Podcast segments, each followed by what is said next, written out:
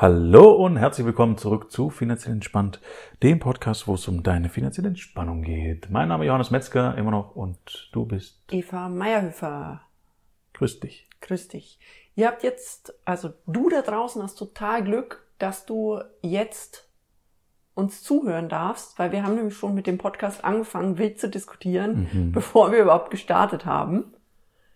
Es ging um die Frage, dass ja viele Coaches da draußen sagen, du sollst den Zehnten abgeben.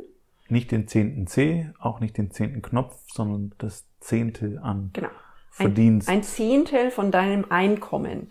Und da haben wir direkt angefangen, wild zu diskutieren, wo kommt das Ganze her, wo wieso macht hin? man das, wo soll es hin, was bedeutet es? Und es gibt da ganz viele, also es kommt ursprünglich aus dem Babylon-Buch. Ja, aus der ähm, Bibel. Aus der Bibel. Dann haben es viele Leute aufgegriffen. Bodo genau. Schäfer erzählt es auch, genauso wie Dann gibt's eine, viele andere Coaches. Eine Fabel, die heißt Der reichste Mann von Babylon. Genau. Und da geht es eben auch darum, dass der zehn Prozent immer äh, an Bedürftige abgibt. An Bedürftige abgibt, um äh, quasi was zu geben, um dann wieder was zurückzubekommen. Genau, um den Reichtumsgedanken in die Welt zu bringen und einen Gedanken von Fülle, die man immer hat, um damit dann Geld anzuziehen und noch mehr zu verdienen sozusagen. So. Und gekommen sind wir auf diese Geschichte, weil du mit einer Kundin gesprochen hast und genau. die hat dir was erzählt? Die sehr gläubig ist, was solche Sachen betrifft und die versucht hat, nach bestimmten Regeln ihr Geld zu managen. Und so. die noch sehr jung ist und gerade am Anfang ihrer Karriere steht. Genau, richtig. Und äh, aber trotzdem sagt, sie, sie äh, versteht es nicht mit den zehn Prozent und hat mich halt gefragt, wie ich das sehe. Und äh, sie würde gerne zehn Prozent irgendwie spenden, zur Seite legen, was auch immer, aber sie weiß nicht genau wohin und sie weiß auch nicht genau woher. Also woher im Sinne von, sie verdient gerade nicht so viel, als dass sie eigentlich davon zehn Prozent noch zur Seite geben könnte durch Anfang der Karriere. Und sie wüsste auch nicht genau wohin und äh, soll, sie es jetzt an irgendwelche äh, armen Menschen spenden oder, oder nicht? Was darf sie tun, damit das erfüllt ist und sie in dieser Fülle leben kann? Ähm, und meine Antwort an dieser Stelle war, war sehr, sehr simpel. Ich habe sie gefragt, was sie denn sonst so macht und wie sie sonst ihr Geld ausgibt. Und da kam zum Beispiel raus, dass sie äh, ganz gerne Geschenke kauft und verteilt. Wo ich sage, das zählt für mich zu diesen zehn Prozent schon dazu wenn ich jemandem eine Freude mache und ich äh, tausche einen Geldwert gegen ein Geschenk, worüber sich jemand anders freut, und ich schenke das weiter, dann ist es ein Geschenk. Dann habe ich diesen Geldwert verschenkt. Umgewandelt in ein Geschenk, aber es ist verschenkt. Punkt. Ähm und das muss auch nicht in meinem Bild von Welt zehn Prozent sein von dem, was an Einkommen reinkommt, sondern zehn Prozent von dem, was ich zum Leben übrig habe. Also als Beispiel, für mich wäre das so ein Thema, wo ich sage, okay, wenn die Miete bezahlt ist, also alle Hauptkosten, die ich habe, und dann bleiben diese 1000 Euro übrig und von denen gebe ich 10% ab, wäre an der Stelle, wo ich sage, völlig, völlig ausreichend. Und auch da ist dann wieder die Frage, wenn ich kein Geld habe zum Abgeben, weil es gerade so reicht, muss ich denn 10% Geld abgeben oder kann ich nicht auch 10% von meiner Zeit abgeben? Genau, da hattest ja, du gerade ein genau, schönes Beispiel. Das ist das, was ich, also als ich angefangen habe, in der, ähm, im gesundheitlichen Bereich zu arbeiten, war es auch so, dass mir sehr klar war, viele Menschen da draußen können sich eigentlich keine gute Behandlung leisten. Und was ich mit gut meine, ist eine Behandlung, die über das äh, klassische Kassensystem hinausgeht, weil das Kassensystem, und das steht in unserem Gesetzbuch so drin, ist eine ähm, ausreichende Versorgung sicherzustellen. Und diese ausreichende Versorgung ist in Deutschland schon viel, viel, viel, viel besser in, als in den meisten anderen Ländern, in denen ich im Entwicklungsdienst gearbeitet habe. Und trotzdem gibt es Leute, die da durchs Raster fallen, weil einfach mit dieser Standardversorgung nicht alle Probleme zu lösen sind. Und ich habe ja immer darüber hinaus andere Sachen auch angeboten und habe dann immer gesagt, okay, wenn ich jetzt im Moment von dem, was ich verdiene, nicht zehn Prozent abgeben kann, weil ich dann nicht mehr weiß, wie meine Miete zu bezahlen ist und mein Essen zu bezahlen ist, dann mache ich das so, dass ich meine Arbeitszeit leiste, für die ich bezahlt werde und dass ich dann nochmal zehn Prozent meiner Zeit draufgebe, die ich in der Praxis verbringe, und es waren meistens mehr, mhm. und wo ich einfach Leuten, die sich die Behandlung sonst nicht leisten können, die trotzdem zur Verfügung stelle. Mhm. Und es fühlte sich für mich trotzdem stimmig an im Sinne von, wenn ich für diese zehn Prozent mehr Arbeit bezahlt würde, dann könnte ich die abgeben. Und so ist eben diese Umwandlung nicht in, erst ist es Geld, dann gebe ich das Geld wieder weiter, sondern in meiner Welt etwas sehr Sinnvolles, denn ich gebe eine Sachleistung weiter, die der andere auch gerne hätte, die er aber nicht bezahlen könnte. Absolut. Und ich finde an der Stelle zum Beispiel, das ist auch völlig legitim, das zu machen, selbst wenn der Geldfluss groß ist. Mhm. Also zu sagen, man gibt immer zehn Prozent mehr von dem, also zum Beispiel auch ein, ein schöner Marketing-Effekt, der dadurch entsteht, zu sagen, ich habe äh, ein Produkt, das kostet Preis X und ich gebe bewusst dann immer nochmal Prozent obendrauf als Geschenk auch bewusst als Geschenk deklariert, was dem anderen ja immer ein gutes Gefühl macht. Das gleiche wie wenn ich beim, beim, beim Metzger hier einkaufe ähm, und ich habe für 50 Euro gekauft und er gibt mir für 5 Euro nochmal eine Wurst obendrauf. So, das macht ein gutes Gefühl. Ja, das stört den Metzger nicht, das ist keine Unkosten, das hat er schon mit einkalkuliert, in dem, was er vor, also im Idealfall hat er schon mit einkalkuliert. Ähm, und ist trotzdem ein Geschenk. Mhm. Ja, so. Und das heißt, dass dieses Zeitgeschenk an dieser Stelle zu nutzen, äh, finde ich völlig, völlig in Ordnung und völlig gut. Und dann ist aber auch bewusst zu deklarieren, also das habe ich für mich damals auch festgestellt, einfach den Leuten zu sagen, das kostet sie jetzt nichts. Der Normalpreis bei uns in der Praxis wären aber so und so viel Euro für diese private Leistung. Ja. Ähm, dass da eine Bewusstheit in meinem Kopf schon stattfindet und natürlich dann darüber auch beim anderen, aber dass ich mir auch bewusst bin, das ist jetzt mein Geschenk, das ist meine äh, Rückgabe an die Welt, um zu sagen, ich fühle mich an dieser Stelle reich und weil du jetzt gesagt hast, es ist, das ist völlig legitim, das auch zu machen, wenn man, äh, wenn man dann viel Geld hat.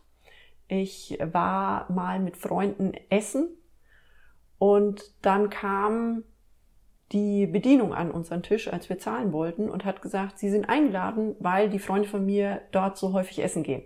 Mhm. Und es war einfach so ein Geschenk an unsere Stammkunden. Und die Freunde von mir haben gesagt, wissen Sie was, wir haben genug Geld. Wir nehmen jetzt den Tisch da hinten und haben einfach auf irgendeinen Tisch gedeutet. Und sie sagen denen, das ist schon beglichen. Mhm. Und ich fand es so schön, weil in meiner Vorstellung war dieses, der nächste Tisch freut sich da eventuell auch so drüber, dass er sagt, ah, oh, das ist ja cool, dass jemand anders, den wir nicht mehr kennen, uns jetzt eingeladen hat. Also es war ganz klar ausgemacht, sie sagen nicht, wer wir sind mhm. und so.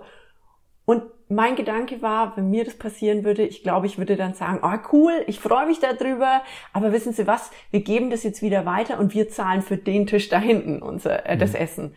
Und einfach diese und wirklich, alle wären happy. Genau, alle wären happy, weil dieses Reichtumsgefühl weitergegeben wird. Und mir ist es auch selbst schon mal passiert, da war ich am Supermarkt an der Kasse gestanden und jemand wollte einen Tee kaufen, das werde ich nie vergessen, für seine Frau. Die Frau hat so Husten und er hat nur eine Karte dabei gehabt und dieser Tee kostete 59 Cent. Also ich glaube, es war ein teurer Tee bei Kräutertee, 2,50 Euro, würde ich sagen.